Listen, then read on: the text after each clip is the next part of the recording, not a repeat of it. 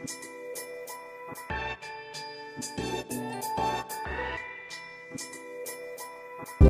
you.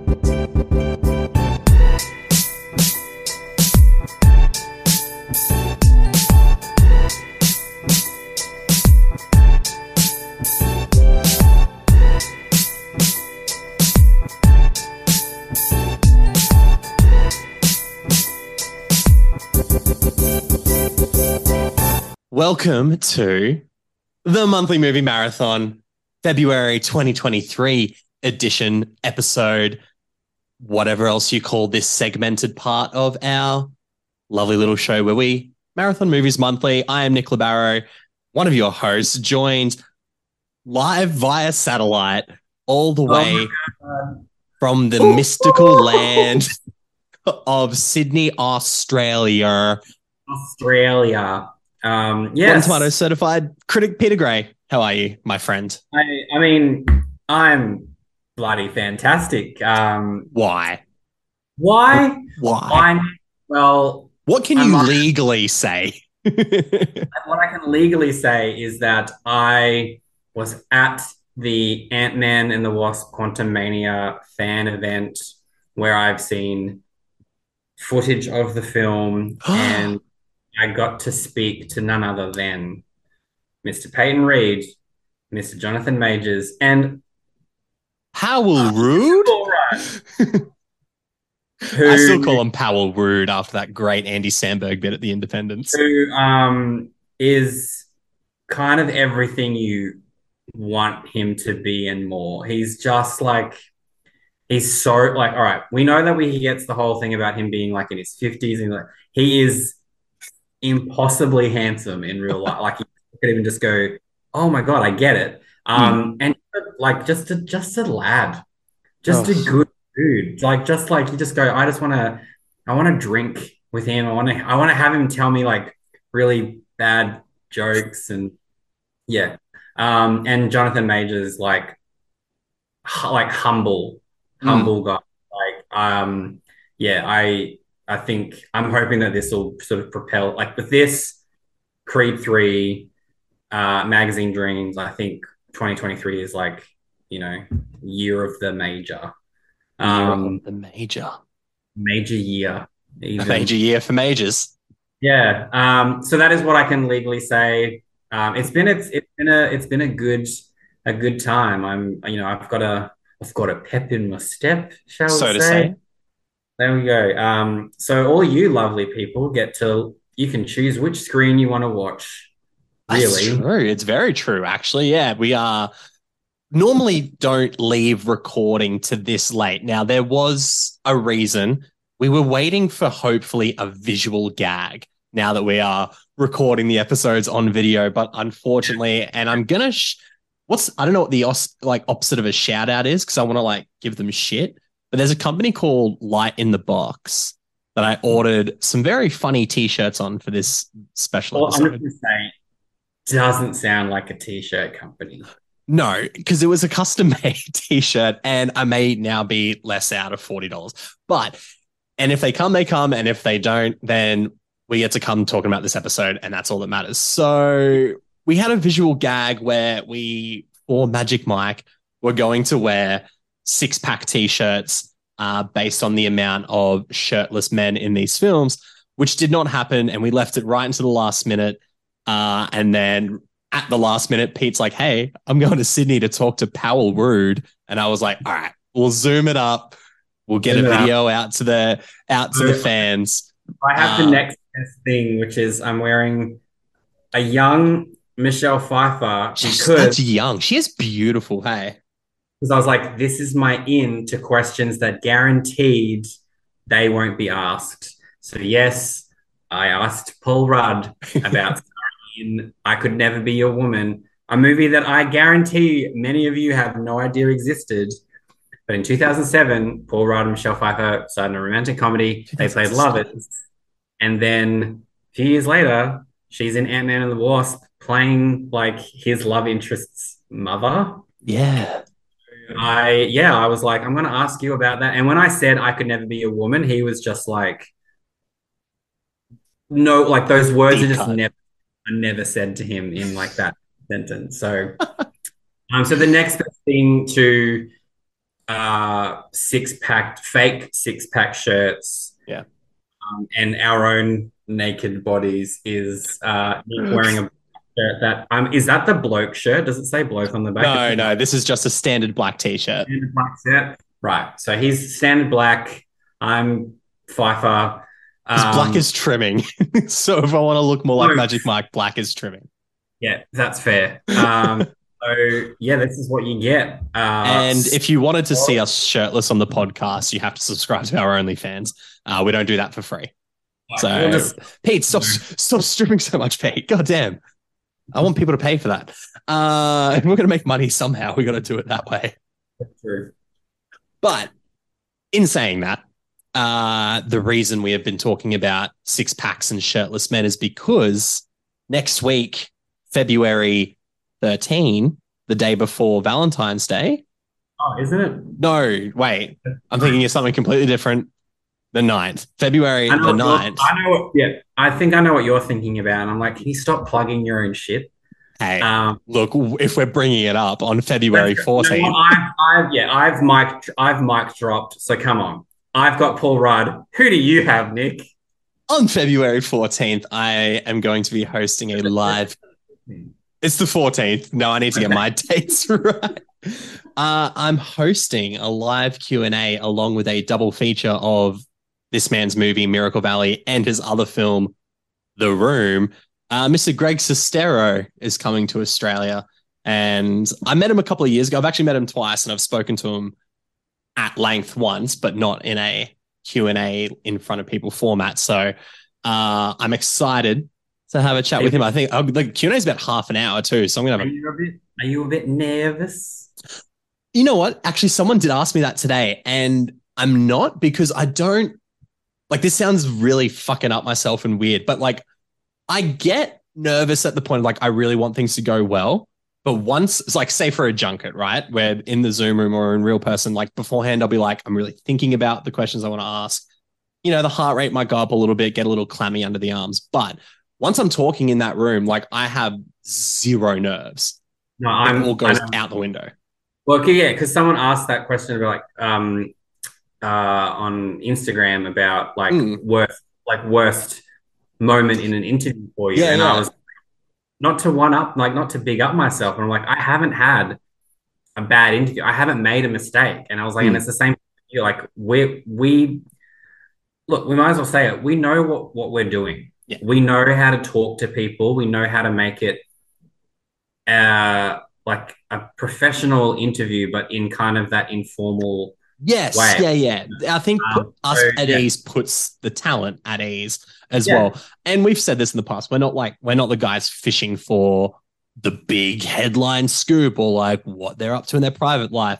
So I'm like, yeah, of course, like standing, you know, just before I walk out in front of the audience, I'll be like, you know, want to go. But like the good thing is, especially with things like this, like a Q&A in which people are watching a movie beforehand, I'll be hanging out with Greg for like the- the time beforehand and we'll just be chatting. And I've, like I've said, spoken to him before. He's such a nice dude. Um, really laid back, really chilled guy. And the last Q&A I saw him at, he was really like really funny. So I'm excited. I'm really excited to chat to him uh, about that. So that's February 14th. Uh, tickets are on sale now. Links in somewhere in my bios. But you know, you had a good little you had a good little moment there where I could segue because obviously February 9th, Mm. Magic Mike's Last Dance. And I was Yeah. gonna say, was there gonna be were you gonna hype yourself up beforehand with a song? And also, what else what else do does a song accompany?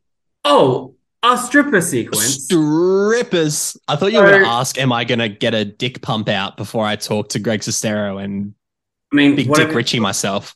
whatever whatever you want to do, Nick. you know, no, no judge, like no judge. no judgment from you.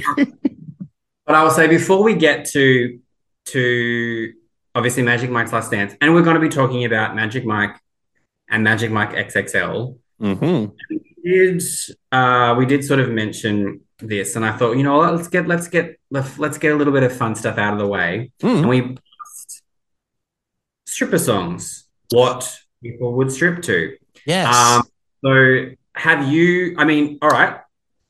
What song would you strip to? I think, and maybe this is like a recency bias thing Mm-hmm. because of like the song and what it is in like the zeitgeist. I genuinely think I could go fucking hard to WAP. I genuinely think I could like because I I don't think For those who don't know me, wet ass pussy yes by Cardi B and Megan Thee Stallion. their stallion. But I'm mainly think that because I, and this is probably after watching the movies, I've probably got like more the demeanor slash size, maybe not the muscle of like a Tarzan, right? Who's doing all these slow, romantic sort of. Whereas I'm like, if I'm stripping, I've probably got a couple of drinks in me. Uh, Pete definitely knows what I'm like. When actually, I just had a visual just pop in my head of the we we've spoken about it a few times. Our that big night out we all had once. Our big, our big night out. Our big night out, and this is this is the everyone getting to know us. There was a point when we were all dancing. I remember, and you were you had your hands on a table, and I just came up behind and picked up your legs. Yeah, I don't know if you remember this, but I remember No, this. I do, and it's like it was weird because I didn't like. I feel like I didn't remotely flinch. No, God, no, no. We were way too, we were way too Like, comfortable in oh, that Nick's- situation. Oh, Nick's just gonna wheelbarrow me. All right, which, So what- which makes sense given your last name. I was like, Nick is about to wee. LeBarrow. oh fuck me. Um, but in saying that, I'd be like that. That would be me as a stripper. I'd be like very drunk, very like you know trying to Hands be on. masculine, hands Yeah. on, and I think no better song would be than WAP. How about yourself? What is your what is your stripper song, Pete? Um, so I had like, I feel like the song that I, I feel like the song that I would be good at stripping to in terms of like, Mhm. because I, I'm, I'm a good dancer. I'm gonna say it. I know how to move. I'll te- I'll testify to that. Yeah. Um, I would probably want to do something like "I'm a Slave for You" by Britney Spears. Oh yeah, yeah, yeah. Then on the other side of things, I'd be like, you know what? I'd probably just want to be filthy, and I would do uh, a little ditty uh, called "My Neck, My Back" by Khia. I mean, it makes sense, right? I, Like, mean, I know that. Look, I've got a neck, and I've got a back, and I've got a crack. I don't. I've got a bussy, yeah, So you don't, you, maybe you don't have the pussy. my pussy, and my crack. Um, I feel like I could go pretty, um, pretty ham on on those. do, you, do you know Um, what I find funny about our answers is that they're both songs that I guess in the vernacular of describing music, like they go hard. You know what I mean? Like they're not. They're not they're like about- slow, smooth song. Well, and they're all both about pussy as well. So, Like, what does that say? Anyway, what does it say Um, about you more than it says about me? yeah, that's yeah, that's true. I'd be like, oh, I can't wait to dance to a song about fucking pussy.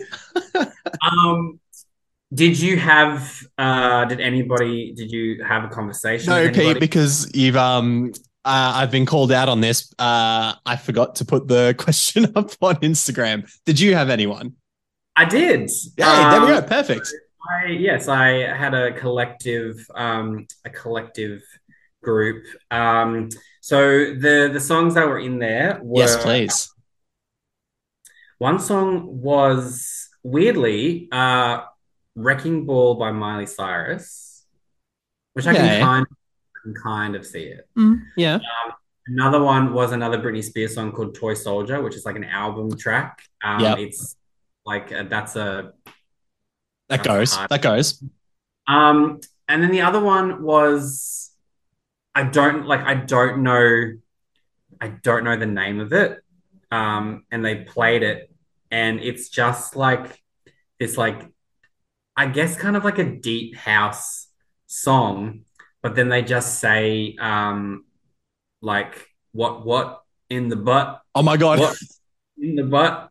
They do that, and it's like I know yeah, the song. know that song. Um, I know it, yeah. I was South like, Park did it a couple of years ago, yeah. Yeah, so I'm like, I'm not mad at any of those. I'd happily watch a stripper sequence to any of those songs. Any of those songs. I guess we'll have to see what happens on February 9. What songs we get in the 9th.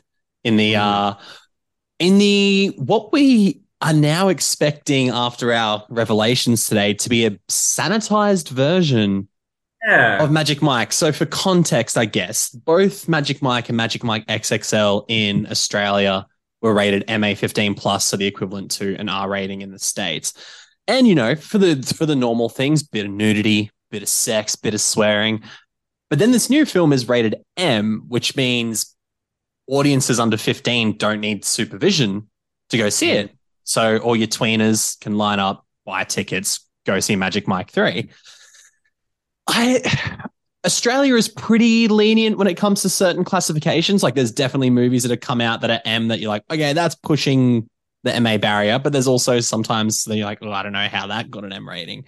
Hmm. Where do you feel like Magic Mike's Last Dance may sit on that spectrum of being too sanitized or pushing the edge of what this classification could mean? I mean, when you brought it to my attention that this was M, I was like, I it's disappointing because Yeah. you know you have these two other films that are MA that embrace that embrace the sexuality, embrace the nudity, embrace all of that. And I'm not saying you can't have a sexy film Mm. Doesn't like you know it can get away with not having nudity. But I was like, but it's that's the whole point of these films. Right? It's a, Um, it's about strippers. Like it's and the key element. Yeah. And the fact that it was like sexualized imagery. And as I said, I was like, it's a stripper sequence where we're not going to, like, we might get, um, maybe we'll get like a little bit of butt. We might Yeah. get a G. I don't think we're going to have like, you know, like how the opening of Magic Mike is just like Adam getting out of bed and like walking naked. And you're just like, oh, I'm in for a good time. Or in Um, Magic Mike, as we'll discuss, Big Dick Richie pumping his or Richieing his big dick, you like Yeah. quite Um, vividly. So, I mean, I'm still like I'm still hopeful for Magic Mike Last Dance because Hmm. like I know something that you know Channing Tatum really wanted, and I think Salma Hayek will be. I th- I feel like they're actually. I feel like they'll actually probably have really beautiful chemistry. Yeah. Um, but I feel like maybe this film will go for more of a sensuality over a sexuality. I think. That's an interesting. I like that because I think that'll definitely come up as we discuss the main differences between the two previous films as well. And I, I feel like I don't know. Like I just want. I feel like I want this to have the best elements of the first and the second movie, and we'll break down what we mean by that. But I feel if it, if I feel like if it has the best of both the parts of those movies, and it's a slightly sanitized version, I don't mind. But also like, and this is coming from me, a straight dude. Watching these sequences is like almost like watching an action film, the way they're choreographed. I'm like, I sit there and I'm like, I'm fucking impressed at what some of these guys can do. So Yeah. we just need some good scenes. We need some good dances and charming potato. Like he's he has gotten better and better in his career. Like he's good in Magic Mike. I love him in Magic Mike XXL.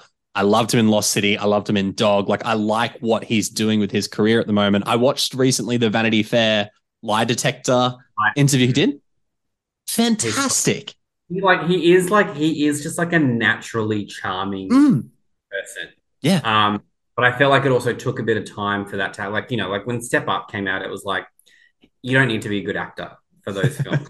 no. um, and then like She's the Man, I felt like we kind of saw a little bit of his comedic, you know, and, and he he played that himbo role like really well. really well. uh, And then um I can't remember the name of the I mean, he did the Jump Street movies too. Yeah, right before 21 Jump Street, which is where I feel like a lot of people went, oh shit, like you're Yeah. a genuinely great um, comedic actor. He did a film with like Vince Vaughn and Winona Ryder Yes. called I'm looking, I'm looking, I'm looking just I wanna before say- turn. Oh, he did a couple of things. He did like uh, Don Johnny did side effects. He did Haywire uh, with Vince Vaughn, Vince Vaughn, Vince Vaughn. Not the dilemma. Ugh. the dilemma. The dilemma. Oh, No. right. Yeah. Okay. Yeah, the dilemma. Yeah, He did that. He had a, he had a small role in that as like I think he was playing like Winona Ryder's like boyfriend in that. Hmm. And I remember watching it. I didn't like the film. Like I thought it wasn't actually good. But he was when he was in it, I was like, shit, you're really, really funny. Really good in it. Yeah. And, and then he sort of, you know, decided to sort of embrace that and he went on this other path. And we we had like, as we said, like the 20 Jump Street movies, we had uh, like White House Down, I mean, um, he- Foxcatcher. Which I still to this day, he was robbed of an Oscar nomination for that film. Oh, fuck yeah, he was. Yeah, yeah, absolutely. He's Yeah, fantastic so- in that movie. Yeah, so it was like so when Magic Mike came out, and it's like Magic Mike is like 11 years old now, which is like That's fucked to think. That Um, came out so long ago. I was working at the video store back then. which is funny in like Magic Mike. He makes a he makes a comment of like because he's like in his I think he's like in his 30s in Magic Mike, and he says Yeah. like I don't want to be a 40 year old stripper, and then I'm like I'm like, are you now a 40 year old stripper in Magic Mike's Last Dance? Like Do you reckon they'll bring, they might bring that up? That might Yeah. be a whole part of the. callback. Um, yeah, so I and like I remember when Magic Mike was announced, it did seem like really like we're making Right. a movie with Channing Tatum, um, and it's based on him being a stripper, and you sort of think, all right, this isn't going to be anything to write home about. No. Then Soderbergh signs on, and you're like, oh, like the guy that made Out of Sight and Traffic and Ocean's Eleven Right. and Ocean's trilogy, and you're like, he's directing this. All right, maybe it'll, maybe it'll be something. And like, I remember seeing Magic Mike at the the preview screening, Hmm. and naturally, yes, this film has incredible dance sequences. It has a lot of nudity. Some of the nudity, you'd be like, it feels like like Channing Tatum knows what he looks like, so it makes perfect sense Do you blame him? but I was surprised at how much story and how much like emotionality was in this film. Mhm. Uh, like I'll, quick, I'll quickly jump to Magic Mike XXL in terms of Magic Mike XXL is the film that I think a lot of people thought Magic Mike was going to be. Agreed. Yeah. So the nitty gritty of Magic Mike, all its technical mumbo jumbo aspects, came out in 2012. A male stripper teaches a young performer how to party, pick up women, and make easy money. Uh, that's a pretty apt description of what this I mean- movie's about. And you hear it and you just go, sounds like a movie that would only cost about $7 million to make. the only amount of money that they would allow these people to have to make this sort of movie. Uh, Magic Mike on Rotten Tomatoes, critically currently sitting at 78%, Yeah. audience 60%. So I think this somewhat comes back to what you were ju- literally just saying about Yeah. This is not what audiences were kind of expecting because this, and I wrote this in my cheeky little Letterboxd review. This is so much more than the Channing Tatum stripper movie. yeah. This is about a guy who has done one thing well his whole life, but doesn't necessarily like doing that thing Hmm. and wants to see if there's more out there. Uh, so it's like a pretty familiar tale, but it's just one that's the background of something that Channing Tatum grew up doing, which was dancing and, and stripping. And gosh, golly boy, does he do it well. So my, my gosh, the man knows how to move, and it makes gosh. my it get makes my, fans loins quiver. Um, I mean, look, yeah, like it has to be said. His it, and it was it really is quite amusing to because obviously the first time I saw it, Hmm.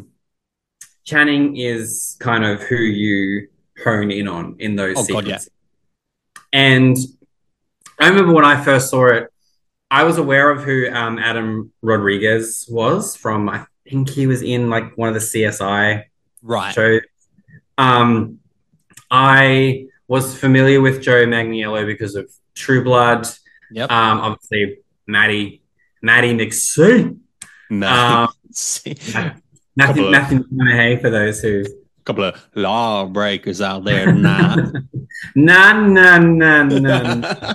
he is pretty fucking good in this movie. I won't and lie. like, and I can understand why people were like, it's an, it's worthy of being nominated. I was like, he sh- like, he should have been nominated for an Academy Award for Best Supporting Actor. He's He is really, really good in this movie. um, but yeah, I was saying like, and obviously like Kevin Nash, I knew Matt Bomer. Well, Matt Bomer, I wasn't oh like I knew from White Collar, Because yeah, I was gonna say, was White Collar but kind of big I- at this point? yeah, but I remember like seeing that moment, and just going, "Oh, Yeah, you right. are, you are very handsome." the like, Ken doll. Yeah. Um, and then Alex Pettyfer, who I knew from, well, I knew from Stormbreaker. Stormbreaker, yeah, right. I remember watching Um, that as a kid. yeah, yeah, yeah. Um, had he done I Am Number Four before this? Or I don't know. No, he what must have. I Actually, think I my think- number four was like think I was 2011. before. I think it was before. So he had Yeah. kind of. He, the funny thing was like Alex. But I think to me, it reminds me of like the Taylor Kitsch thing, where I feel like we were trying. They were trying to make Alex Pettyfer a thing, Yeah, yeah. and it just wasn't going to happen. Um, complete tangent. I have so many things to talk about. No, no, Basically, what was the fact that you put Channing Tatum front and center in these dance sequences because he can really fucking dance. Mm. And then when you go and rewatch it and you just go, the other guys just they don't move that well. They're there too. they're there to- like, and it's like they- it's not like they're bad dancers. Like it's, I mean, Joe and Kevin. There's so much of them as human beings that it's Right. like it's it's it's not as fluid. Um, Adam Especially Rodriguez, Kevin Nash. yeah, Adam Which is kind of- I was, I was just say like for Kevin Nash, especially because he's a wrestler, like he's a former WWE yeah. star. Yeah, um, and it, and they very much play on on that. Whereas Kevin Nash, he does, he does like the the Tarzan stuff, and Joe rom- you would argue like romantic stripping, I guess, if you were to Yeah, categorize it. um, but yeah, it was quite funny to rewatch it and realize like that they're not then like they're not all perfectly Hmm. in sync. Like there's always one better than the other. And and and what I really actually appreciate about that was the fact that it's showing it's showing that there's like there's not this polish to Right. this profession. Like it's not like ooh, like it's all gla- like it's not. It's like it's kind of dirty. It's kind of gross. Um, they actually there are scenes where like you see rips in their like their costumes and yeah, yeah, totally. um, like when Matthew McConaughey at the end, when Yeah. he does his flipping moment and he gets his um, thong like ripped. Yeah, so like the side of it comes across and you can see him holding yeah. it on. With Yeah, well, that was because all of the female extras weren't weren't like Like they're not actors. like- yeah, yeah, yeah. we're gonna just get women, and they got a little bit overzealous with McConaughey. And you know what? I mean, hey, I understand it, but if you're there, like, when in Rome, right when you've got a Texan pole in front of you, why not reach for the stars? the old Texan pole. Um, and I like I think that, and they left that they left that cut Hmm. in where he's holding it because it's like it shows that this is like a really kind of yeah, like just not a perfect profession. So Even yeah, even outside the dancing, like I think it shows that a lot more when you realize like these guys are, and I guess it is more so with Channing Tatum's character, but I guess talking about the other guys for a second, they're making their own costumes. They're sitting there and sort of, you Mm. know, they got to sew all their own shit. They got to come up with their ideas. You know, they're all just hanging out after a night's work at the bar, just drinking, talking to chicks and Mhm. stuff. And then it's obviously more exacerbated with Channing Tatum's character, who's named Mike. Who would have thought? Uh, but in, in the regards of like he kind of has to hustle it a little bit as well. He is like Yeah. out there in the clubs trying to get girls to come and watch their show. He's obviously, you know, start trying to start his own business, which I wrote the name of the business down. I got to find it because I was like, it was fucking so long. Mike's custom furniture concepts and something else. It was the longest fucking title in the world. Um, but he has like a couple of businesses going. So it has that when you say like that dirty feel to it, that like less than polished feel, it's because it is occupied by guys who have that sort of vibe about themselves. Not to say Channing Tatum or Mike's character is like a dirty bloke, but it's Yeah. not as prim and proper and polished as like, you know, you expect to go, well, not expect, but you would think maybe you go to a strip club, you have all these like really fit dudes there, and they're gonna do. You think of like men, like what is it, the Men Down Under or something? The um, yeah, um, Thun- Thunder from Down Thun- Under. Thunder Down Under, right? You think it's a bit more of like a choreographed stage show. It's like, well, no, no, these guys are just on stage, and then all of a sudden they're jumping off stage in their fucking g strings, dry humping you know, bridesmaids to their, you know, an into their life. So I like that this movie does that. And I think the subtleties or the nuances of, okay, these guys aren't all professional dancers, but they've got fucking six pack abs. They're pretty decent looking dudes and they don't Yeah. mind, you know, it, you, they don't mind exploiting their sexuality for cash. Then that's the movie that, you know, is the story that's really getting told here.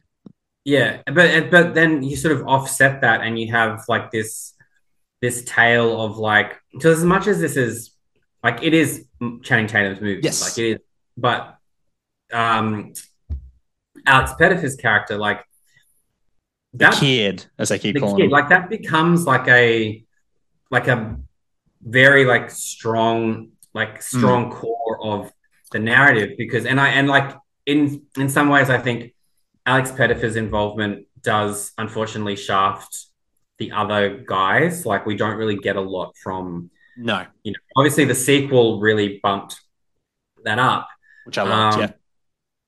but you know we we get that you know the kid is he's trying to like he's trying to hustle the same way that mark does but he's just he isn't doing it as smartly and he wants to No. get he wants to get immediately to the end like the end game and Yeah. doesn't really want to do he wants to like cut a lot of corners which is why we see with him with the drug deals and things like that um i even did early on in the construction bit as well, when he's like stealing the cans of Pepsi Yeah. and stuff, like he's just uh, he, and he has like a real chip on his shoulder too.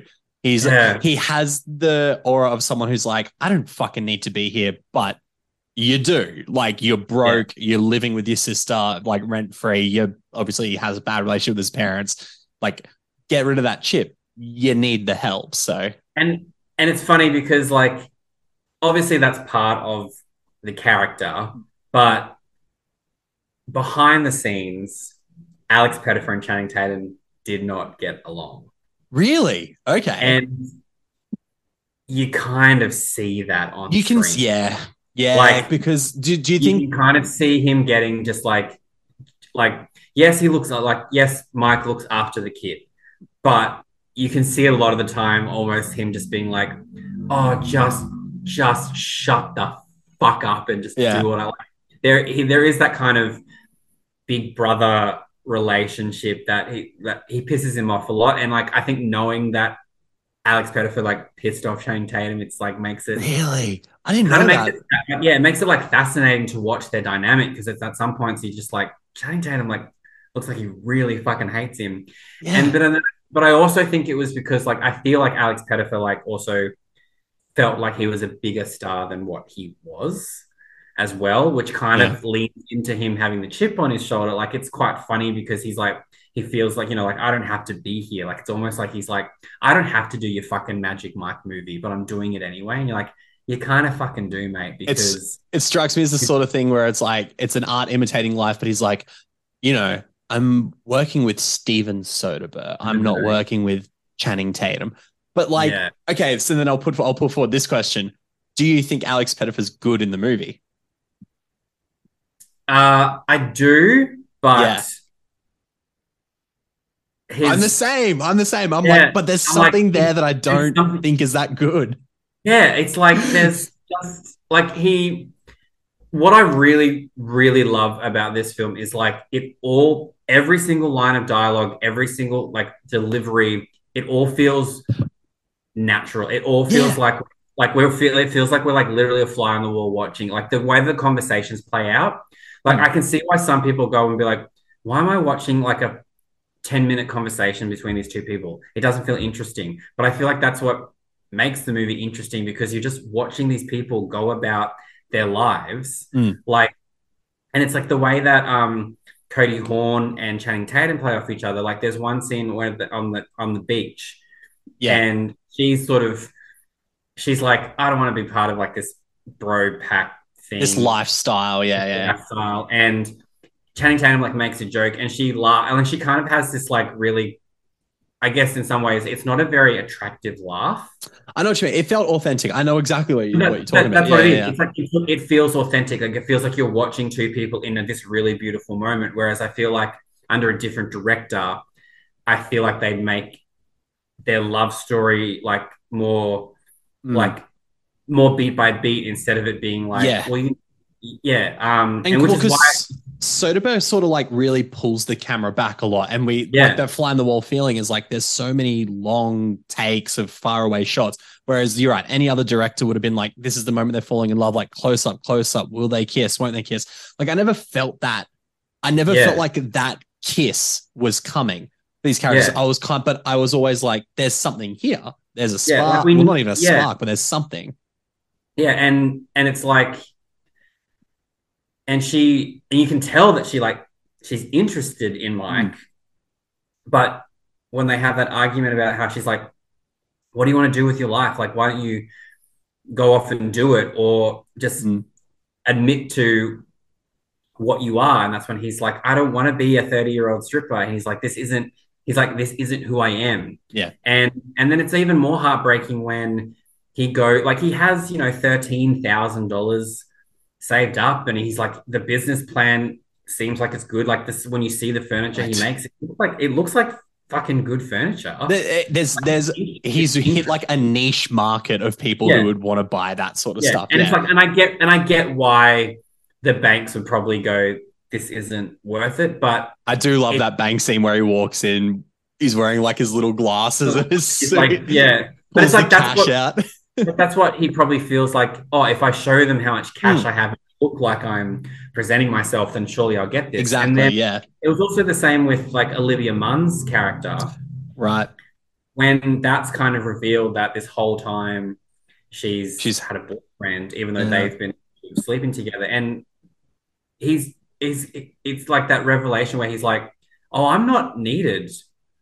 Like I, I thought you were the one person that I Yeah. kind of had something with, and then you've just gone off and done this, and she's just like, I yeah, and Because and, and especially with Olivia, it's heartbreaking. Yeah, because especially Yeah. with Olivia Munn's character, you could also, and this is somewhat what I've read into it as she's a psychology major, right? Like she's doing this really what a lot of people consider to be sort of higher level of learning or a higher level of job. And so he's Yeah. sleeping with someone who makes him feel more superior. Like he's like, oh, if if a chick like this wants to fuck me, then I must be doing something right. And it's that doesn't diminish anything about Cody Horn's character and what she's doing because she's also studying, but she's just a bit more lives in a small apartment, yeah, not going out to these fine wine dinners like like one of the dates or the things they go on. They're just like at a beachside cafe having burgers and stuff like. And, and it's that thing I think Mike realizes, you know, oh, this is you know I don't need to pretend to be someone else to be happy. And I I like that this is the story of the film, or I like that it's the core message of the film. I and I'm going to say this in the sense that I do like this movie. I actually think it's a really good movie, yeah. but there is so much other filler stuff that I was like, Oh, it bogs it the fuck down. Like there is a just a tediousness to some, and I think a lot of it somewhat is Alex Pettyfer's character. I think some of it is Cody Horn's acting, um, which I know has come under scrutiny before from people. But there are there are moments where I was like, "Are you a- awake? Like, are you?" There's there's authenticity, and then there's like mumblecore authenticity. yeah, no, I, Um, is a I- bit I back and forth. Yeah, yeah, no, I understand that because yeah, there's like there's there's moments where her her delivery works, and there are other times when it's like I feel like you need to be slightly elevated for this to, Yeah. to, to work. Um, and then it's Totally. funny because like like Olivia Munn kind of just like comes in and you look at it and just go, that's how you that's how you act Yeah. natural. And even like Riley Keough, who like has The one scene in the film. like there's but there's something so fascinating about Yeah. her.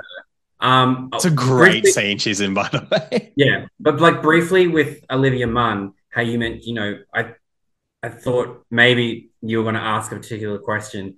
Do Hmm. you also feel like she was using Mike as like a way to study her, like the psychology of like Oh. what, like she's basically like, well, I'm gonna fuck this guy and just like really work out what makes him tick because it'll this will be fucking perfect for like. I bet thing. you if she wasn't doing it on purpose, there's definitely like a subconscious thing there as well. Because, like, I mean, that's the thing. You sort of become, you know, the product of your surroundings. So if she's sitting there analyzing case studies all day, as if like, and I'm sure there's probably plenty of people studying psychology who do it. Um, you know, probably do it to themselves too. They're like, I study psychology to find out why I'm fucked up, sort of thing. You're Mm. constantly always doing it to other people as well. So it's kind of, I, I didn't think about that before now, but it kind of makes sense. And then targeting someone who then she would think is inferior to him is like, there's a low stakes. Like, if this guy's a stripper, he is the lower the food chain in regards to societal hierarchy. Like, Yeah. there's a lot going on in the background. And because this is based, the screenplay is from Reid Carolin, but not, uh, but also somewhat based on like Channing Tatum's experiences. It'd Yeah, be yeah. interesting to see what, or to understand what input he had into that sort of stuff. He's like, this is how I felt because we call him Charming Potato, and he, you know, he he comes across as the dumb, lovable guy, but he's a pretty like intelligent dude with some of the decisions, like uh, just as Channing Tatum as a person. Um, yeah, yeah. so I wouldn't be shocked if he's like, for so much of my life, especially early on, everyone was just like, nah, man, you're like bottom of the rung stripper dude. Well, yeah, I mean, because you're like he was like he was an extra in a Ricky Martin music. That's video. right. Yeah, yeah, yeah, he, yeah. he, he did a lot of he did a lot of um, modeling where you know it was all to do with him being shirtless. Like a lot of the films he's done, he's had to get naked. He you Yep. know he, he did he was I mean he was under scrutiny early in his career because it was kind of like a case of if you didn't look if you didn't look like that, would we have seen you in so many roles because his acting well wasn't amazing. Yeah. Um. So yeah, I think he he would probably look at it and just go, "I'm fully aware that I got to where I was looking the way I did, Yeah. but I also knew that I had to prove myself outside of that, which is kind of, I guess, mirrored in Magic Mike. How he's like, Yeah. I know, I know that I have a good body. I know that I can dance. I, he does, he does well with women. You imagine he's probably decent in bed. Like he's got that whole thing about him. He's got this also- confidence. Yeah, yeah. yeah. Like especially that scene where he where he's like in the club and he he's like he tells Alex Pettyfer he's like you get these girls to and the way that he just like he just swans into them Yeah. like, and he like gets the drink he's like oh no one wants to take these drinks will you have Yeah. them and like that's that's like I feel like that's really the first time in the movie when you just go oh I'm I'm totally intruding on these conversations with these people as an audience member because I feel Yeah. like I should be here um yeah like I feel like You're seeing how is- the sausage is made. Like you kind of don't Yeah. want to know what goes into. Yeah, you would rather Exactly. just be the women going to the club and enjoying. But this movie is like, no, no, no, no, no. Here is how we do this shit. Yeah, yeah. Um, and and one thing, and it's like again, it'll be something that that I'll bring up in Magic Mike XXL, which um I feel like righted some of the wrongs that Mm. this film did in terms of uh its relationship with queer people. Yeah. Um, but just like the way that you know when they're all getting ready together, like it's obvious that they all have no vanity. Like Yes, yeah, yeah. they're shaving their legs, they're half naked. Like Joe Manganiello is like pumping his dick and. yeah. But then when they bring when they bring Alex Pettyfer in, and like Kevin Nash is like, you have to lotion up my You have to legs. lotion up my legs. Yeah, And yeah. Alex Pettyfer is like, you can see there's like it's Physical like there's, like- discomfort. yeah. Yeah, there's it's like, and it's like I'm not gonna say homophobic, No, but you can yeah. see that he's like, I'm not fucking touching your legs. I think And he says that too. He's like, I don't want to fucking do this, man. Yeah. And then they're just like, go on, man. And then, you know, he sort of begrudgingly starts to do it. And they're all just like, yeah, I'm fucking with you. But, Yeah. and you don't see any men like in the clubs with Right. them or anything. Yeah, yeah. So there were, there were moments in Magic Mike XXL that I was like, oh, I'm glad they actually have They've redeemed that sort of, yeah. because you imagine that, yes, there are females that want to see this, but you go, but there are men that would want to see these guys stripped. Totally. it's like, but also, if it was 2012, I Yeah, don't think- I know what you I mean. don't, I we were- I don't think we were entirely ready. Like, I don't think the audiences were ready for ready like for it. for there to be like, we're gonna have straight guys strip, but we're gonna have gay men. What watching and being a part of, yeah. Which Yeah. I, I I don't know if Matt Bomer was out at this point as well, which is kind of yeah, I- interesting to I see. I don't think he was at this So point. okay, so it's and I guess that's an interesting dynamic from a behind the scenes perspective. And I, I think of that scene specifically, especially with Alex Pettyfer, I think that speaks a lot to his character. I like I don't know if that's intentional in the movie, but I think it speaks a lot to his character as well in the in the regards of like he the chip on the shoulder comes from so many different levels, and part of me would be like, or part of me would assume that he's like, dude, I'm already here trying to get, I'm here getting in front of dudes. Like, I'm not going to do this gay stuff. And it's like, no, yeah, that's, yeah. that's how you, that's not how you should see this. Like, that's not what this is at the end yeah, of the day. So, yeah, this has, yeah, this literally has nothing to do with. He's like, dude, we're about to go and dance for a hundred women and get paid to do it. Like, but I, I think you're right. We'll definitely bring it up in XXL. Like, I, I think how they redeem it's quite brilliant. I want to um, touch on two things, I guess, before we before we move on. First thing is, and we already kind of said it, but Matthew McConaughey is fucking brilliant in this movie because he's he's a caring sleazebag. He's uh, yeah. I will look after yeah. you if you're helping me, but as soon as I get the chance to go, I'm gonna go. And yeah. in in fairness, I think I've I remember like because I've seen I've probably seen Magic Mike maybe three, maybe four times now, like just over the course of fucking 11 years. Holy shit. So like. I, I I've always thought he was the bad guy, but on this rewatch, I was like, oh no, he's he's actually so similar to Mike. He's a hustler and he'll do what he needs to do and he'll say what he needs to say to people to get what he wants. Yeah. And then I think the catalyst then is when Mike realizes he doesn't want to do that anymore. He sees Matthew McConaughey's character in that negative light. And I think the movie shifts the narrative on him as well because the, you know, like long story short, you know, Matthew McConaughey owns this club that these guys strip in, pays them the door fee, whatever they do for the night, takes the money for the lockers or whatever, all that shit. Yeah, yeah. But there's always this like, we're going to go to Miami. And he's like, he knows Mike's like his number one draw for the club. So he's like, me and Mike, we're going to Miami. We're going to open a big club. It's going to be fucking great. And then as Mike starts having, you know, more aspirations and dreams outside of stripping, there's a rift that comes between them. And then um, Matthew McConaughey is like, all right, I'm going to train the kid up then. Like, fuck you, hmm. Mike. Like, you're not going to come to the stream with me. I'm going to train the kid up. And then ultimately, what happens is that they do. Uh, he gets the space in Miami and he takes the kid, even though the kid almost ruins the club's reputation by selling the drugs to the mm. fucking underage college girls.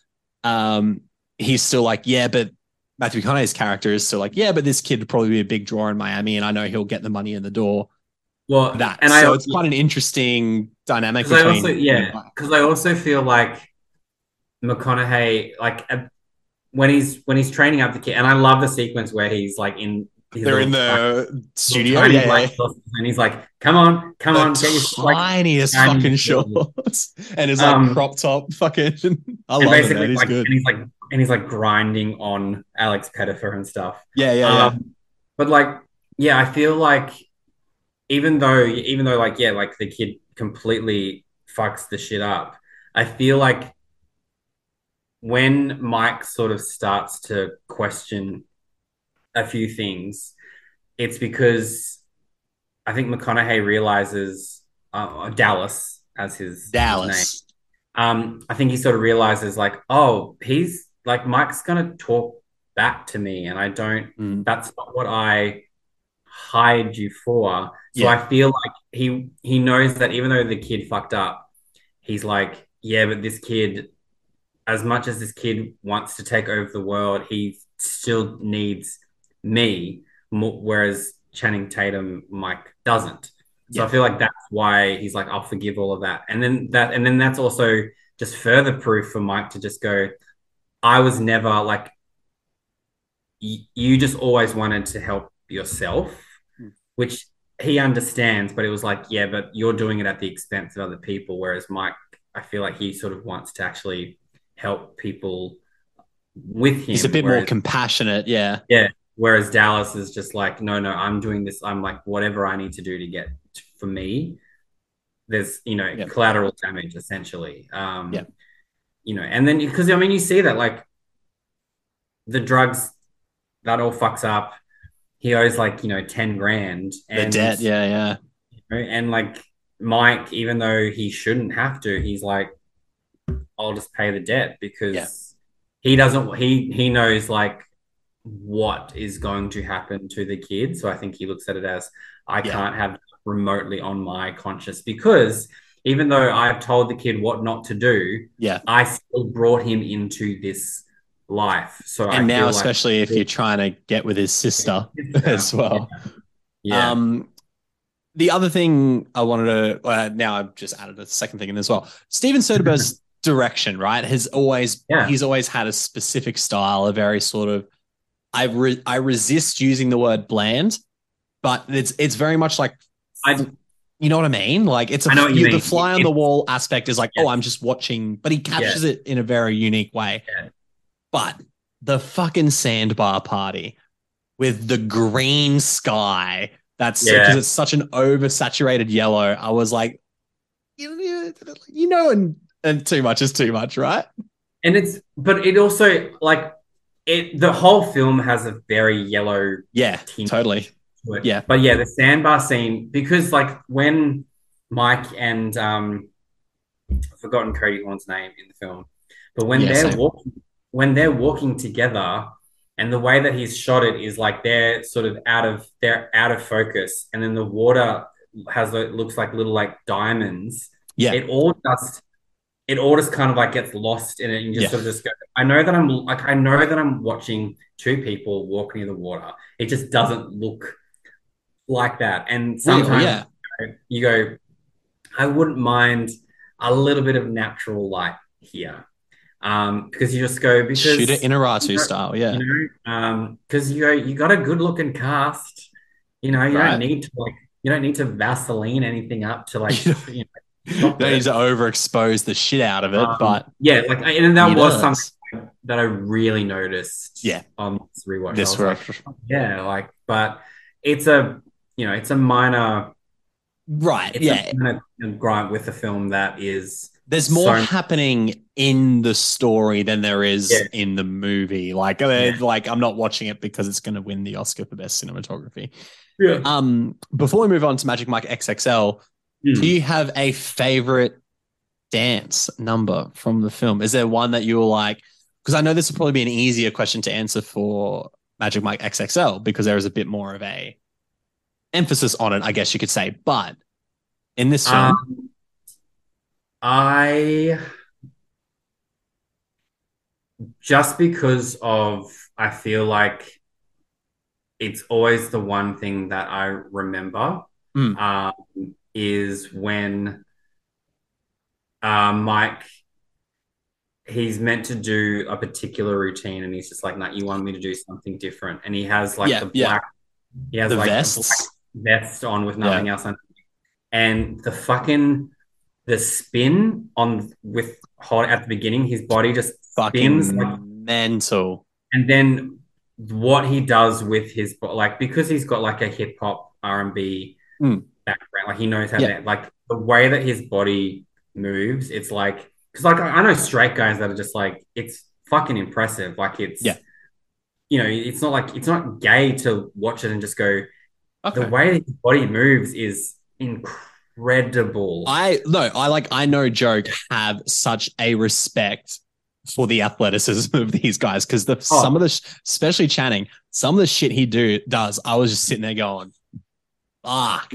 Like And the was the only, same. other, Like, the only other time I've had that reaction to a stripper scene is, is when Jennifer Lopez fucking claps her Yeah, heels and fucking Yeah. hustlers, right? Yeah. like, and you know, and it's one of those things where you go, we knew that he could dance from Step Up, Yes. and then you watch this and just go, he, he's like, it's all legit. So that's probably my favorite, just because of it's just Channing. There's like a real, there's like a real like fuck you energy Mm. to it. Um, it's also incredibly like it's incredibly sexy.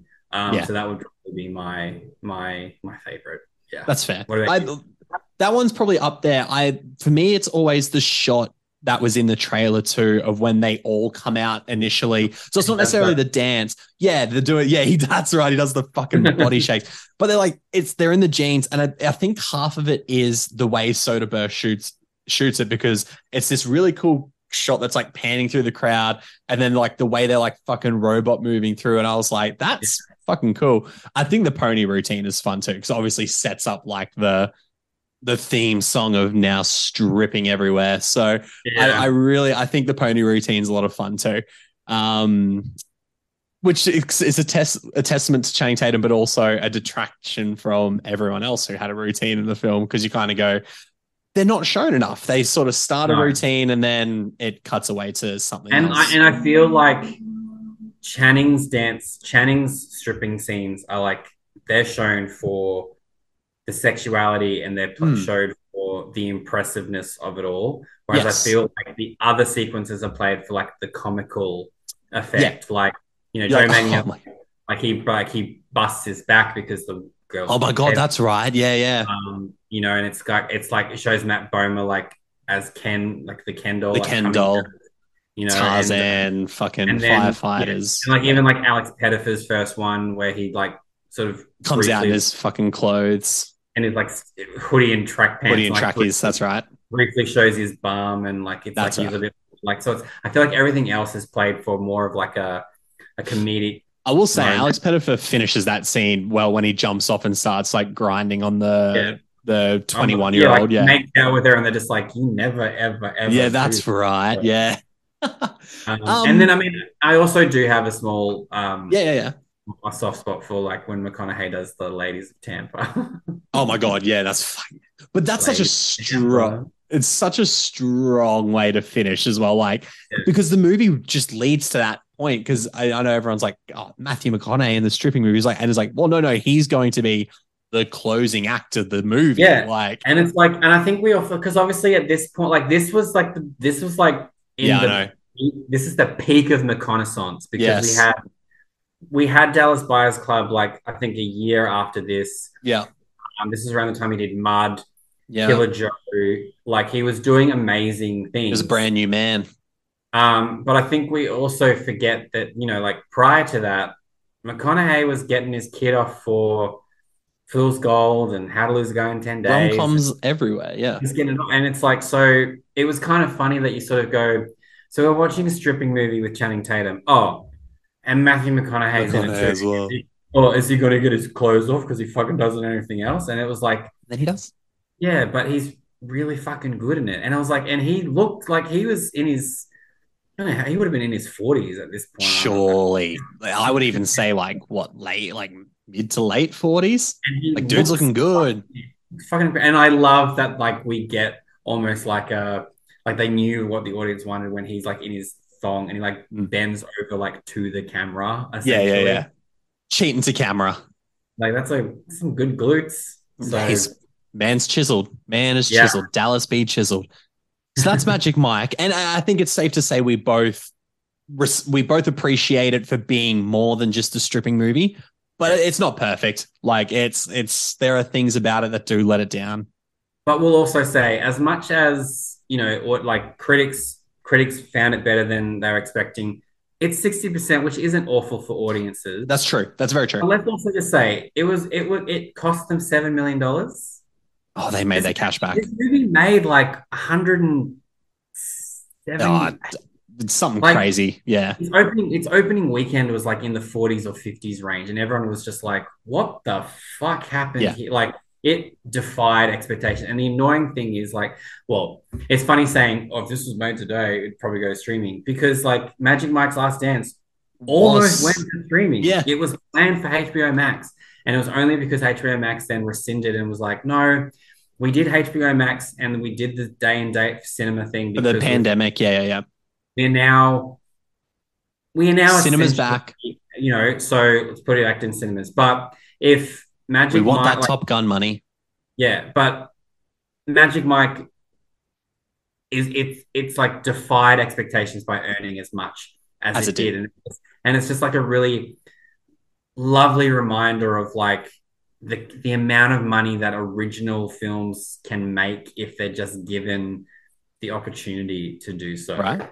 Exactly. Exactly right. Now moving on to Magic Mike XXL, which I don't think is any form of fun euphemism for the size of penises. I think it's a very just responsible sequel title, if you ask me. No I on the nose little jokes there. Oh, On the nose, be. big jokes. um, I mean, it could be it could be a big Dick Ritchie thing, I guess. It makes sense. It makes sense for the target demographic. But of that's this it. They, they, knew exactly what they were doing. Exactly what they were XXL. Yeah. So 2015 was the year it was released. Three years after Mike bowed out of the stripper life at the top of his game, he and the remaining Kings of Tampa hit the road to Myrtle Beach to put on one last blowout performance. Critics score 65%, so just a little under the first one.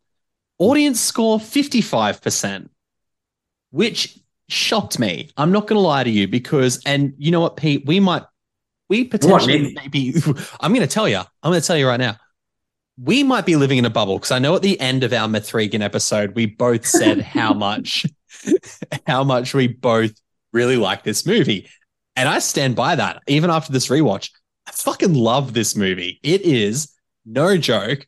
I think one of the best bro road trip comedies made. It is it is funny.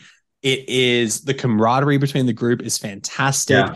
Obviously, in the context of it being a stripper movie, there are exciting, well choreographed stripper scenes. I definitely think there's pacing issues. I, that will def- that will definitely come up. But the places these guys go and the things that they do and the things they explore and then the things they find out about each other along the way, I'm like, it's a genuinely fun, like just guys being dudes movie. And I think what the I think where this differs from, say, other movies in this sort of, you know, niche specific genre is that it's this niche specific genre, this specific genre. I'm not. I'm going to try and make up. It's so late at night. I'm not going to try and make up new words. Yeah. Um, what I what I think separates this from what you would normally assume would be a masculine testosterone driven film is that there's still masculinity, there's still testosterone driven, but they're dudes who go to a drag drag club and embrace in, embrace LGBT culture, and they're not scared to eventually open up emotionally to each other. It is a form of masculinity that is so far opposite from toxic that I like identify with. I'm like, I like the fact that I'm a, a straight white dude, but I'm not the, you know, right wing affiliated fucking homophobic, transphobic, black I was wondering where that was going. I was racial like, sort of dude. The only thing, the only oh, a perfect sentence is, "I'm happy to be a straight white guy." Like, off. but Uh, in the sense I, of I, I understand what you mean. Yeah, in in the grand scheme of like these are the straight white dudes who I aspire to be, both physically, but also I, I appreciate that there's a movie out there that does show a bunch of mainly straight guys Hmm. being able to be so comfortable with each other and and and uh, uh, fluidly allow their sexuality or the idea of sexuality be free within their group without there being any like no homo moments. So I, I think that's why I like I connect with this. I, I appreciate this movie a lot, but it's also a hell of a lot of fun. Yes. Yeah, I um I was lucky enough to uh, go to the Sydney premiere Aye, of this where, uh, where Mr. Tatum and Mr. Manganiello uh, came to visit, and um, yeah, they it was like they knew they had they they had the crowd, like they knew that this was a crowd pleasing movie. They knew that they were like, we're gonna probably give we're gonna give probably a little bit more of the group as a whole collective rather than just be specifically about Mike. I mean, this film is still about Mike. Yeah, totally. you Yeah. get, you get more of the guys in this um, in this film, and I think that's it. Definitely like was one of the um, one of the sore points of the first film that they improved on Yes. here because you know you could tell that they that they got along so well, and you could tell that there was probably a lot of a lot of like rehearsal and a lot of like thought put into all the other guys, and then Yeah. you know, zero victims of Victims of the Mhm. cut, as they say. victims of the edit. Um, yeah, so I, Yeah, I totally. really like I really liked that this film just was like, you know, we're going to embrace um, we're going to embrace this bro culture, but Mm. kind of like flip it on its head and show Yeah. you that, you know, with these, you know, because you look at it and just go, all right, so it's a bunch of guys and they're stripping together. So you're like, so they're going to be naked around each other a lot. oh, that's a little bit gay. Um, and I, but I like that these like absolute like pinnacle representations of dominant masculinity. Mm. As you said, they're opening up to each other. They're sort of t- talking about the things that straight men aren't supposed to talk about. Yeah, well, like like And, like the scene pursuing where they- artistic dreams and, Yeah, and you know and it's like- expressing yourself. and it's and it's funny that this was happening. Like this movie is what eight eight years old now, and Yeah. it's kind of like even t- in 2015, this still felt almost too early for this stuff to be. It was weirdly revolutionary, right? yeah, like, like, like we're obviously seeing now, like you know, like it, it's a heavy topic to talk about, like men's mental health. yeah, and yeah, things totally, like yeah, yeah. But, but we're told like now it's okay for men to talk about it. And I'm like, well, it should have been okay the entire fucking time. Totally. But it seems like now because I don't know, because somewhere along the way the way, because they realize like how prevalent, you know, mental health is in men. And you're like, hmm. well, gay men have had it for a pretty long time. Yeah.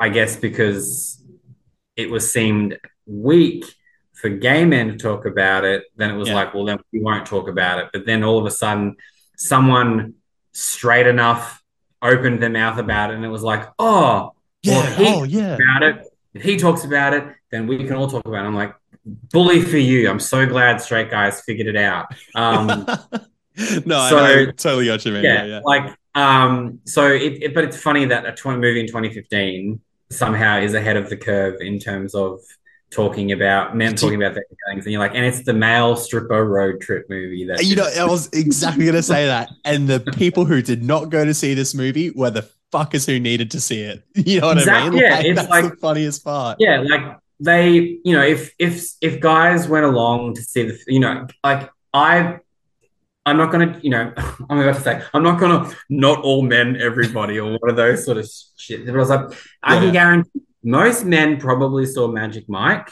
because their girlfriends took them to see it. Yep, i feel like very few men probably would have seen that on their own accord. Then they either were like i don't want i don't need to see the sequel because it'll be much of the same thing. But it's funny where you just go as much as this movie is made for women it feels like it's more made for men I am 100% agree. Like, Yeah. I, I think I got a lot more out of this movie. I watched this with Rhiannon like maybe a year and a half, maybe two years ago. And I Hmm. still feel like I enjoyed it more than her because I was sitting there going like, how much fun would it just to be there? Like that, Yeah. like that just seems like a fun group of guys to be around in a pretty fun situation. And they're doing fun things. Like they, these guys genuinely love and care about each other, even though that when Mike returns to the group. So he, Mike returns to the group on the uh on the word from Tarzan that Dallas has passed away, that Dallas has died. And I was like, oh shit, that's a bold way. To yeah open it's a the way to movie. get, to get rid of mcconaughey yeah You know, he's not coming back. So and then when he comes, you know, they're all partying at a motel and he's like, what the fuck sort of funeral is this? He rocks up in in his funeral attire. Uh, and then he's like, fuck, Tarzan's like, fuck no, man, he's not dead. I just didn't know how to get you here. So they, there's so much love and care for them. And even though there is passive aggressiveness to start, especially between Mike and Ken, uh, Matt Bomer's Mm. character, um, within 15 minutes, they actually flesh it out and they talk about it. And like, you know, there's a little rough and tumble and they sort of go back and forth a little bit, but it's a group of guys who are so comfortable with each other and feel comfortable that they can be like, this is how I feel about this. I think, you know, I was upset that you left Mike. This is how it made me feel. Mike goes, Yep, you know what? That's actually a valid way to feel. And I want to try and make it up to you because you're my friend and I care about you. That's cool. That's fucking great. Yeah. Like, I want to be Yeah. surrounded by those people just in real life.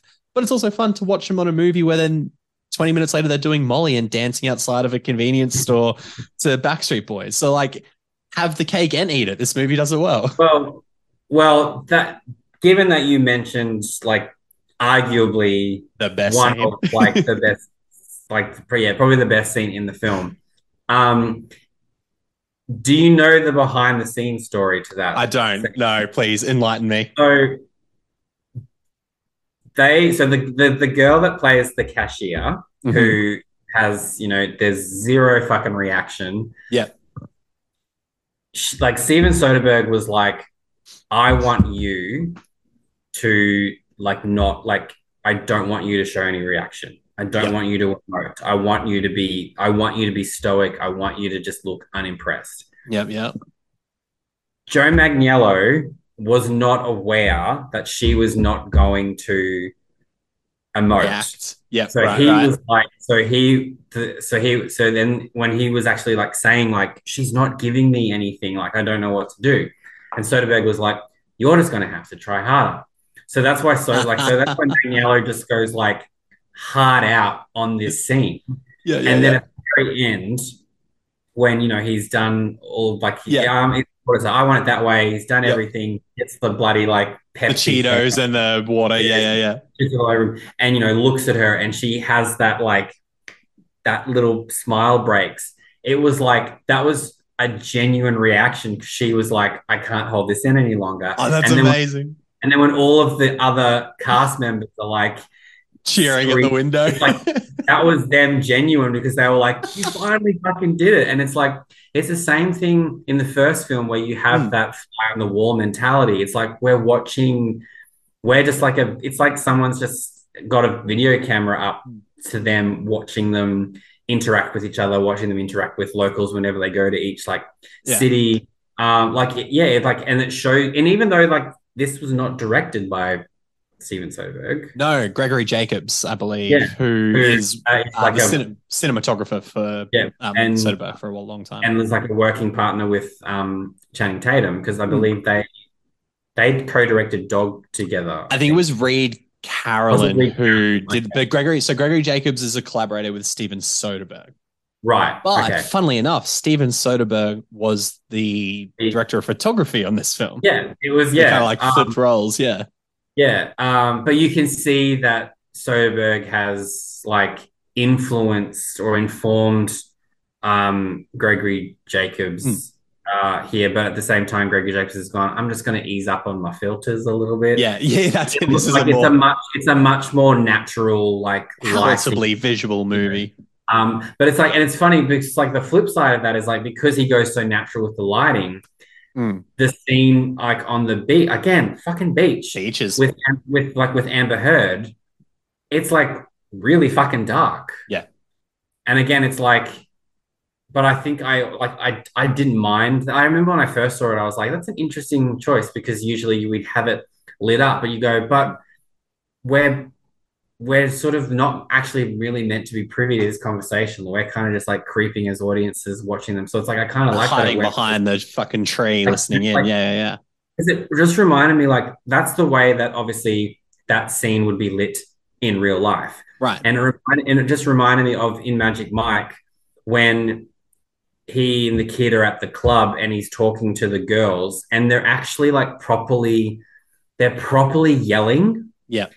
And it's like Soderbergh's obviously filmed like filmed it with the To- background. Because obviously for so many like so many films when people are talking in a club, it's like we know that the music's been turned down. we know there's They're nothing happening in the background here. they're, Yeah, they're yeah. not they're not yelling loud enough whereas that felt like no that's how that's how loud you would actually have to talk That's how we communicate when we're at the clubs. yeah. Yeah. so i like that in this film it was like no that's how a scene like that is going to look even if it's you know to the point where you sort of just go i'm kind of feel like i'm just watching like two figures in the Yeah. dark i was like but it it works because It works well. Yeah. this whole film is about just like joining them on this little this Yeah. little this little journey um one of the things that i feel got like it was a very divisive i think a divisive um casting choice how do you feel about jada pinkett smith and Right. then that sort of whole um tangent of like the Yeah. you know female like the them performing for the women in like the house like in the house essentially Um, I I'm gonna s- talk about this scene and then the following scene at Andie MacDowell's house too, because yeah both scenes have moments that are necessary to push the plot forward. So, Yeah. in regards to Jada Pinkett Smith's house, because she owns this like mansion that is ultimately like, like a club. it's like almost like a brothel. Really. It's like a it's like a brothel for male strippers. Like it, it genuinely is. Uh, and there's these rooms where it's certain types of you know performances happening. I will say that I do think the childish Gambino addition to this film. I for me, I was like, it's actually a really great scene because it it shows the sensuality side of it rather than the Yeah. sexuality side. I think Yeah. he's very naturally charismatic, and I think I love the build up to that scene. How he's asking her, like, "What's your name? What do you Yeah. love? Where are you?" from?" And then he turns it into a song. I was like, "Fuck, that's like I get the appeal of that." Yeah. Um, I think both scenes go on far too long. yes. Yeah. You can I felt have that with the I felt that with the Andie MacDowell. with especially with the Andie MacDowell scene. I feel like I liked. I feel like we got two scenes with Channing Tatum and Jada Pinkett Smith that were the same thing. Of Hmm. you know, Mike's the little, the little lost dog who ran away from Jada Pinkett Smith, and now he's come home, and she's gonna you know relish up in it. She's like, you know, you always you were running away from me, but I always knew you were gonna come back. And I feel like we get that twice within like Yeah. the space of twenty minutes. Um, so I mean, like that scene once is fine. I get the idea that, you know, Channing Tatum used to be around here. He went off to be, you know, fucking big swinging Dick Mike, but now he's in a position where he needs her help again. Mm. You know, what are you going to do? Okay, I need you to perform for me tonight. And then that would have been perfect. Those scenes would have been great. And then, you know, they get the car to the next place. I don't think Jay, I actually quite like Jada Pinkett Smith in the film. I actually think she's, you know, she has this this confidence uh, in her, you know, in her demeanor, in her own sexuality as well, um, which is then seen later on in the scene with Elizabeth Banks, which I think is very funny, but it's very Yeah. telling about her character as well. Yeah, So I yeah. and I think Jada Pinkett Smith in real life has that sort of confidence, or maybe back in 2015 more so had that confidence. Um, not necessarily to talk about things that are relevant in the world now, but you know, back then she was You've got to you've got to keep her name out of your mouth, Nick. keep Come the on. wife's name out your fucking mouth. And then, but it, so you know, there's there's just this strong presence with her character that you like. Okay, of course you own this place that is a premium facility for like high end male entertainment, as they call it. So she exudes that. The Andie MacDowell scene, I get why they're there. Also, obviously they're there because they're like, you know, we just need a place to crash tonight. We're going to earn some, you know, we know the girls who are here. I like the idea that then they sort of take stuff they learned from Jada Pinkett Smith's, Mm. um, you know, her strippers, her male entertainers, and then they kind of use it as a confidence boost going into the Yeah. ultimate the stripping show. So I don't mind it as another a pit stop on the way, but it's just so fucking long, Yeah. so long. And another thing I think that could have been removed from the whole film. Controversially now, more so is Amber Heard's character, Yeah. and I'm not Yeah. saying that retro like retrospectively. I'm No. like, yeah, okay, there's And obviously issues with her now, but in the movie, when she pops up again, I was like, oh fuck yeah, you're in this movie. So yeah, and it's I I get that, and it's like, and it's like, we're gonna say she's not like it's not a bad performance. no, God no, no, not at all. No, it's just yeah, her character just it doesn't it like Andy It's- McDowell and Jada Pinkett Smith they propel the movie forward in a very in a certain way. Amber Heard, it's It's it's, more Cody like, Horn, more Cody Horn like- 2.0. Yeah, yeah, and it's kind of just like oh, we, I guess we need a love like I guess we need a Yeah. love interest for him. But I was like, we, Um, do we? Yeah, like it's like I feel like because like this is all about like the the men Mm.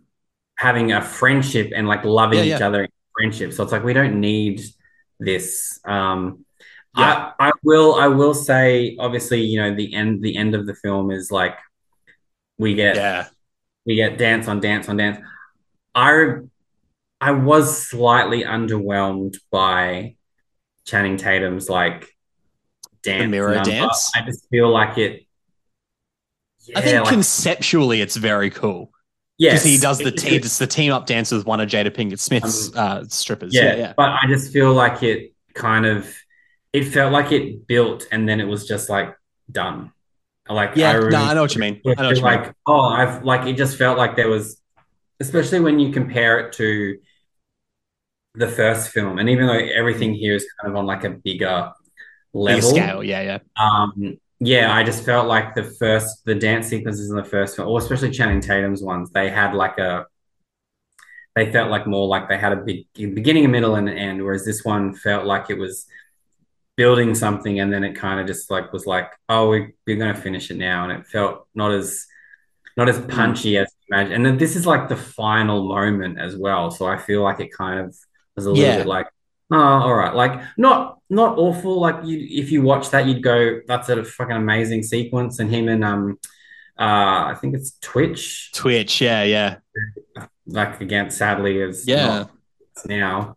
Um, but yeah, they you know they play off each other really well. Um, but Yeah, yeah, I I, think, like, like it, I just felt like it could have used more. Yeah, conceptually it's cool. Like the idea of it and what they're trying to do with the dance i thought was Yeah. really cool but i i agree. Like i look at something like adam rodriguez's dance like tito's Mm. dance the candy man and he's got these fucking cock flavored candies everywhere and he's doing this fun like little whipped cream bit.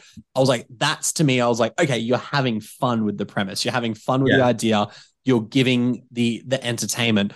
I, I get why Channing Tatum did it the way he did because he obviously has been like, I'm like less of a stripper and more of like a I want to provide an experience for these ladies. Like, I get it. But yeah. you know, which is for your Kind of finale of this movie, I'm like, go big Yeah. or go home. which is kind of funny because that's what he then essentially did with like the Magic Mike live shows, where he was like the Right. he kind of like the creative director and kind of And that's what it was. It was just over, oversaw all of that sort of stuff. it's all Um, about those bodily fluids yeah, at those which- shows. I'm always always mad that I I had tickets to that and COVID just fucked it for me. There's a, there'll always be another chance. There'll always be when those muscle shirts come in, we'll be doing the show. So Yeah. Oh yeah. Um, random and um, um talking about obviously Magic Mike XXL and then Hmm. Magic Mike's Last Dance. I'm going to bring up a uh, a question. Yeah. A little bit of I guess trivia. It this doesn't have my your answer does not have to relate to Magic Mike XXL. I just thought this would be fun. I thought I'd throw it out there at you. You had no Okay. idea I was going to do this. no, no, no. This is this is off So, script. so Magic Mike's Last Dance, we know, is Channing Tatum and Salma Hayek Pignol, I think is the I way think to so. Yeah. Thandiwe Newton was the original Yes. choice. Uh, there was a whole lot of Channing Tatum said this, Thandiwe Newton said that. We don't really know what the full story is, but Mhm. Salma Hayek has replaced her. My question to you, Nicholas Labaro, Yeah. is is there a piece of casting that you know like someone was replaced Oh, but you would prefer to see the original to see choice that version of. or and and so Mm. And where it was replaced for the better Right. So the one where it was replaced for the better is obvious to me is when Michael J. Fox replaced Eric Stoltz for Back to the Future. Because I've Yes. seen the Eric Stoltz footage and I'm Yeah. like, oh, yeah, you needed someone who was a lot more eccentric and a lot more like, boy, like a bit more He was- energetic.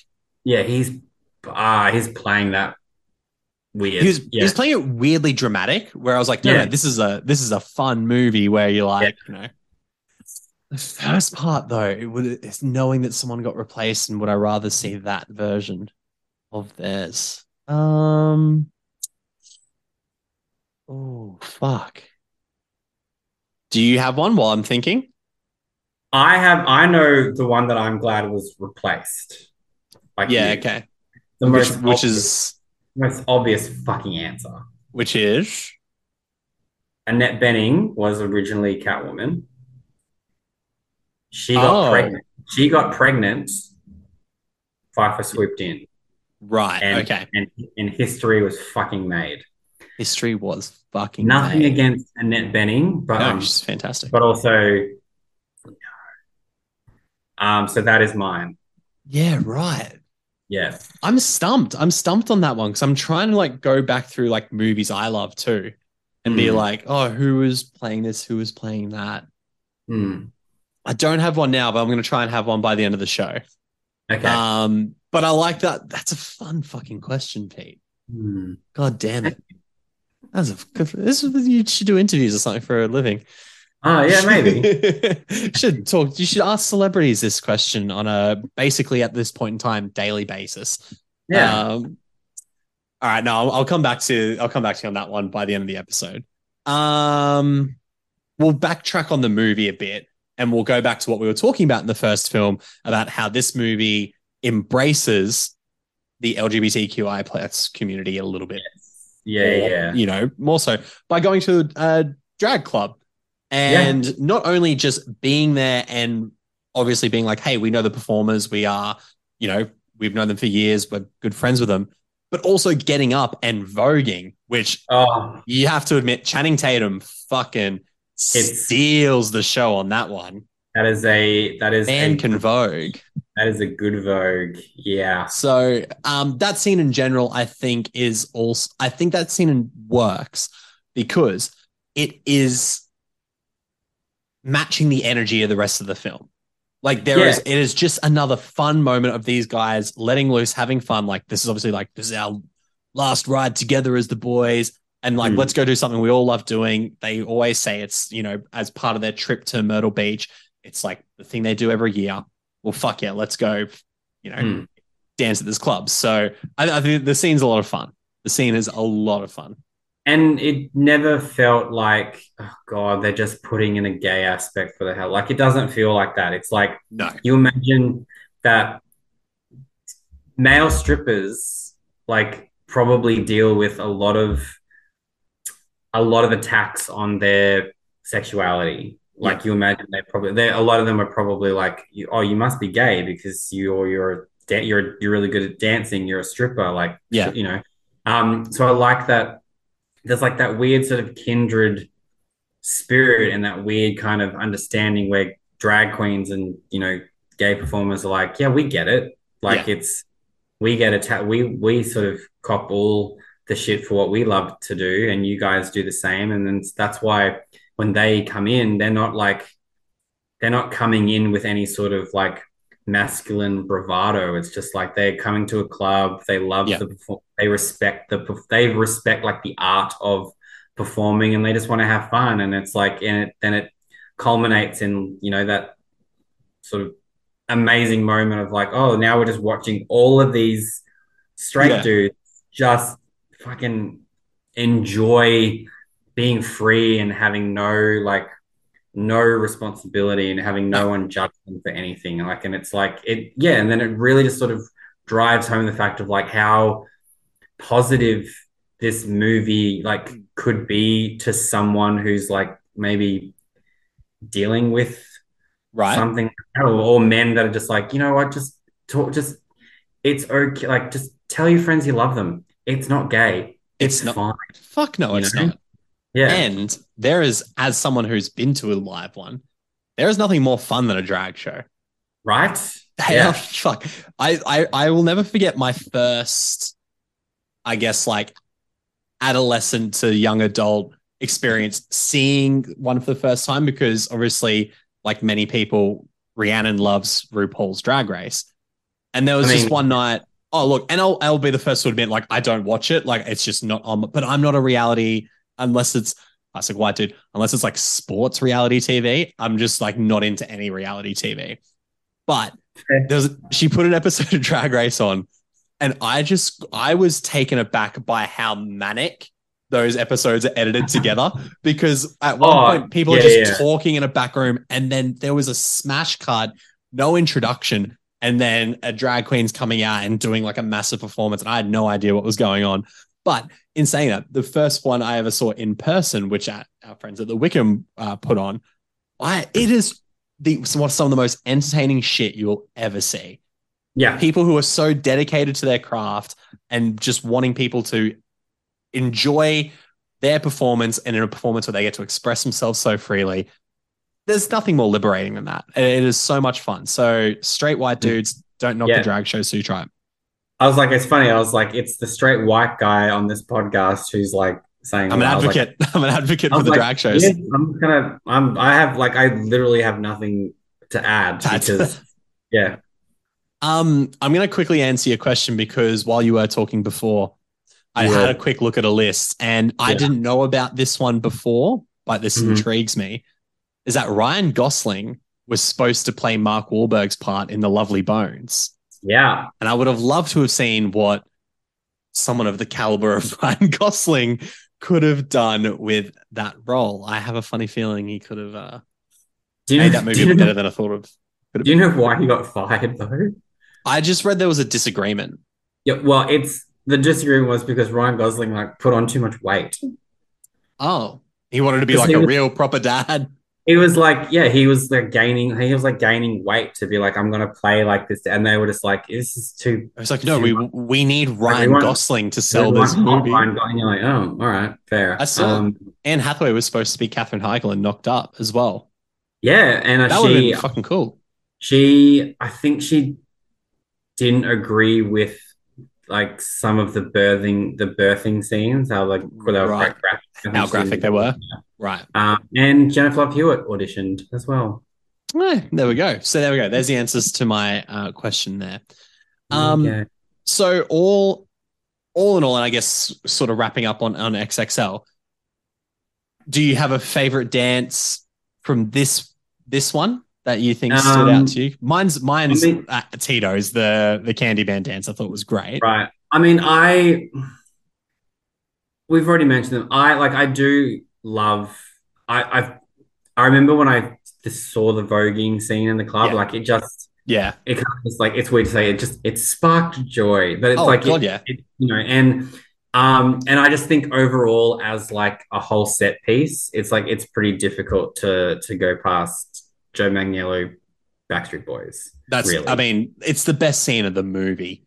Yeah. Like, actually, no, I'm changing mine to, from Tito to that because I was just thinking Yeah. about the last scenes.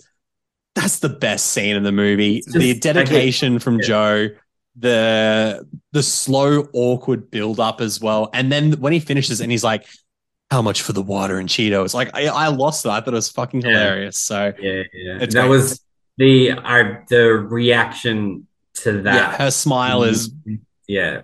But when- like when- the reaction to that in the cinema when I saw it Yeah. was like next like next fucking level. Yeah. when when he's towards the counter and he's on the ground and he's like humping the ground and the camera shows her head just coming over and having a look at what he's Yeah. doing. It's fucking brilliant.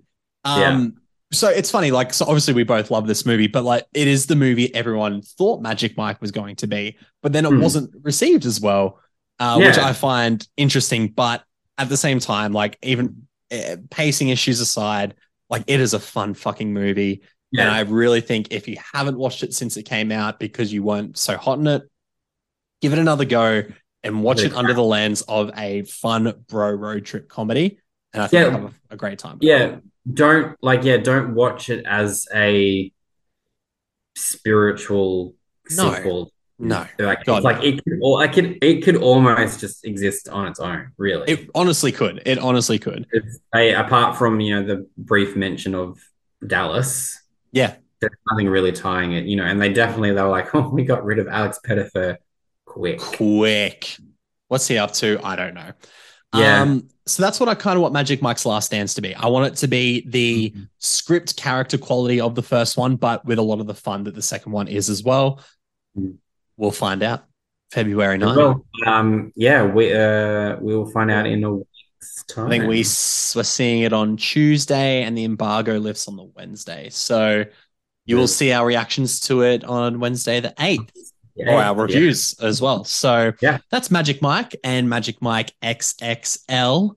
Uh, two two movies I think are worthy of adding to your marathoning list. Now, Absolutely. wrapping up the show for this month. Next, a little tease for next month's episode, which we'll be releasing at the end of February, the end of this month, for its March 2nd release. Now, I'm very excited for this episode as someone who is genuinely a lifelong fan of this whole franchise.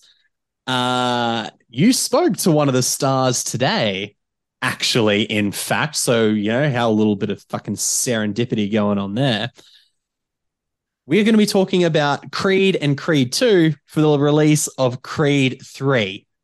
I am so fucking excited for Creed 3. I haven't watched the trailer. I am just genuinely excited. I actually emailed our lovely Universal Warner Brothers reps today to be like, has there been any news on the junket?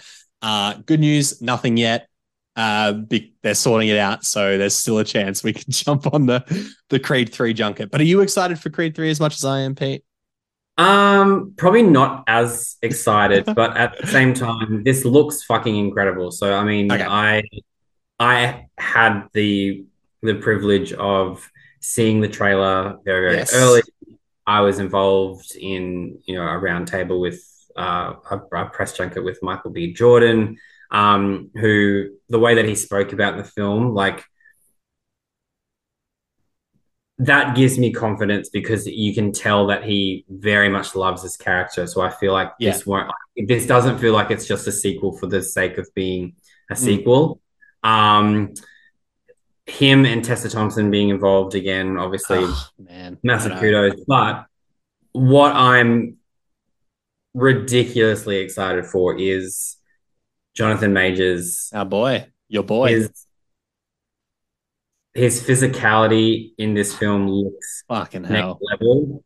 Now that I've seen what he's done in Magazine Dreams, I'm like, holy fucking shit. This guy is like a beast. Yeah. Um, and like he, I mean, he may now be one of my new favorite people. All I'm saying. Like we had, we had a, we had a good, You had a we had a good- we had a good moment on the on the red carpet. Um, um, but yeah, like I, I like I, I'm, I'm, in, I'm very interested to rewatch them because I remember, I- I remember being a little bit underwhelmed by the first Creed, Right. Okay. but I loved Creed two. Okay. So I'm interested to rewatch Creed to see if like I don't like I don't know maybe it was a victim of hype for me at that Okay. point.